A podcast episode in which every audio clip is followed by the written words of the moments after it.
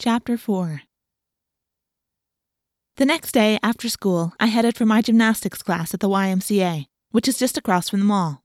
They have a big indoor pool, so the entire building always smells of chlorine, except for the weight room, which just smells like sweat.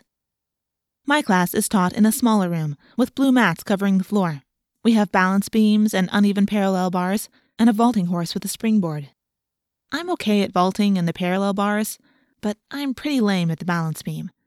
To be honest with you, it kind of scares me. It takes such total concentration. It's not one of those real serious gymnastics classes.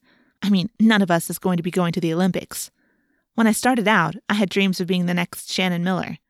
But then I started to grow. I'm pretty tall now for my age.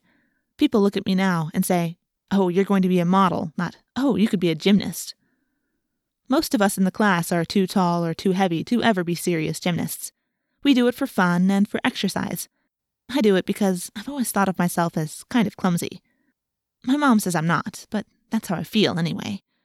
Besides, it's just cool, hitting the little springboard and flipping through the air to bounce off the vaulting horse and stick the landing. Not as cool as flying, maybe, but fun just the same. Melissa Chapman was in the locker room changing into her leotard when I came in. She's the exception to the rule in our class. She does look like a gymnast. She's small and thin, even though she doesn't starve herself like some fools who want to get into gymnastics. She has pale gray eyes and pale blonde hair and pale skin. She looks like one of those solemn elves in a Tolkien book. At first glance, she looks delicate, but when you look a little closer, you see strength there too. Melissa gave me the kind of not very warm smile she always gives me lately, like she was distracted or thinking about something more important. Hey, Melissa, I said. How's it going? Fine. How about you? Oh, pretty much the same old thing. That was a lie, of course. But what was I going to say? Yeah, Melissa, same old, same old. Been turning into animals and fighting aliens. You know, the usual. Melissa didn't say anything else. She just adjusted her leotard and started doing a few little stretches. That's the way it was. We said hi, but not much more. It used to be we were very close. She was my second best friend after Cassie. Melissa, I was thinking, maybe you'd like to walk over to the mall with me after class? I have to buy a new pair of sneakers. The mall? She stammered a little and then started blushing. You mean go shopping? Yeah, you know, walk around and look at stuff and check out the cute guys and diss the snotty women at the perfume counters. I tried to sound casual, like it was no big deal. In the old days, it would have been totally nothing. But now Melissa looked like a trapped animal. When had Melissa and I gotten to be such strangers? I'm, um, kind of busy, Melissa said. Oh, that's cool. I understand. But I didn't understand. Not at all. She started to walk away. I was going to let it go, but then I remembered. This wasn't just about a friend who had drifted away. This was about her father, one of the leaders of the controllers, one of our most dangerous enemies. I grabbed her arm. Melissa, look, I feel like we've kind of gone in different ways, you know? And I miss you. She shrugged. Okay, well, maybe we could get together sometime. Not sometime, Melissa. That's just you blowing me off. What's going on with you? What's going on with me? She echoed. For a moment, a look of extraordinary sadness darkened her eyes and tugged downward at the corners of her mouth. Nothing's going on with me, she said. We'd better get out there, or Coach Elway will have a fit. She pulled her arm away. I just watched her go. I felt like a complete and total jerk. Something had happened to Melissa, and I hadn't even noticed. She was my friend, and something had changed in her, and I hadn't seen it. I just gone my own way. And now I was only acting like a concerned friend. The truth was, I was only paying attention for my own reasons. I wasn't able to concentrate on the lesson. Not concentrating when you're doing gymnastics can be painful. I slipped on the balance beam and banged my knee so badly I cried.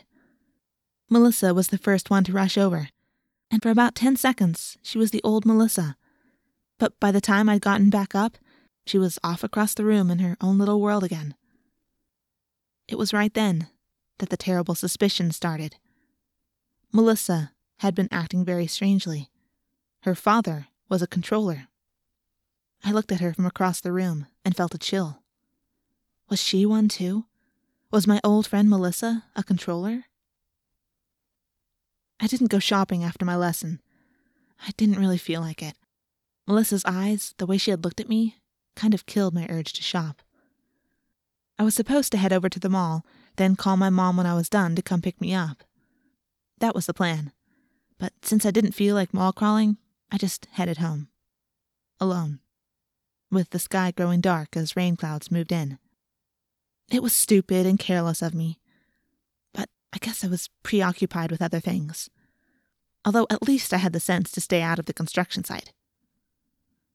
I was walking down the sidewalk that runs along the boulevard when suddenly I realized that a car had pulled up just a little way down the sidewalk from me.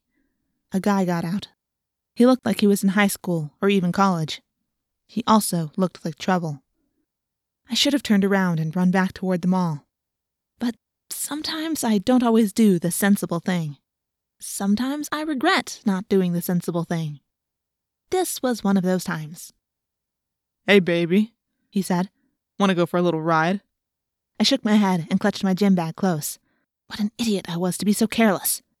Now don't be stuck up, sweet thing, he said. I think you'd better get in the car. The way he said it didn't sound like an invitation. It sounded like an order. Now I was really afraid. I clutched my gym bag close as I passed him. Don't ignore me, he hissed. He reached for me and missed. I walked faster. He was behind me. I broke into a run. He ran after me. Hey, hey there! Come back here!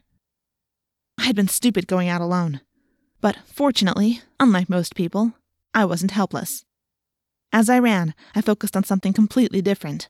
I concentrated on an image in my mind. Then I felt the change begin. My legs grew thick. My arms grew big, bigger. I could feel myself growing large, large and solid. I felt the squirmy sensation of my ears becoming thin and leathery. But it wasn't enough to just look creepy. This guy had made me mad. I wanted to scare him half to death. My nose suddenly began to sprout. Then, from my mouth, like two huge spears, the tusks began to appear. I figured that was about enough. I broke my concentration, which stopped the morph. I stopped suddenly.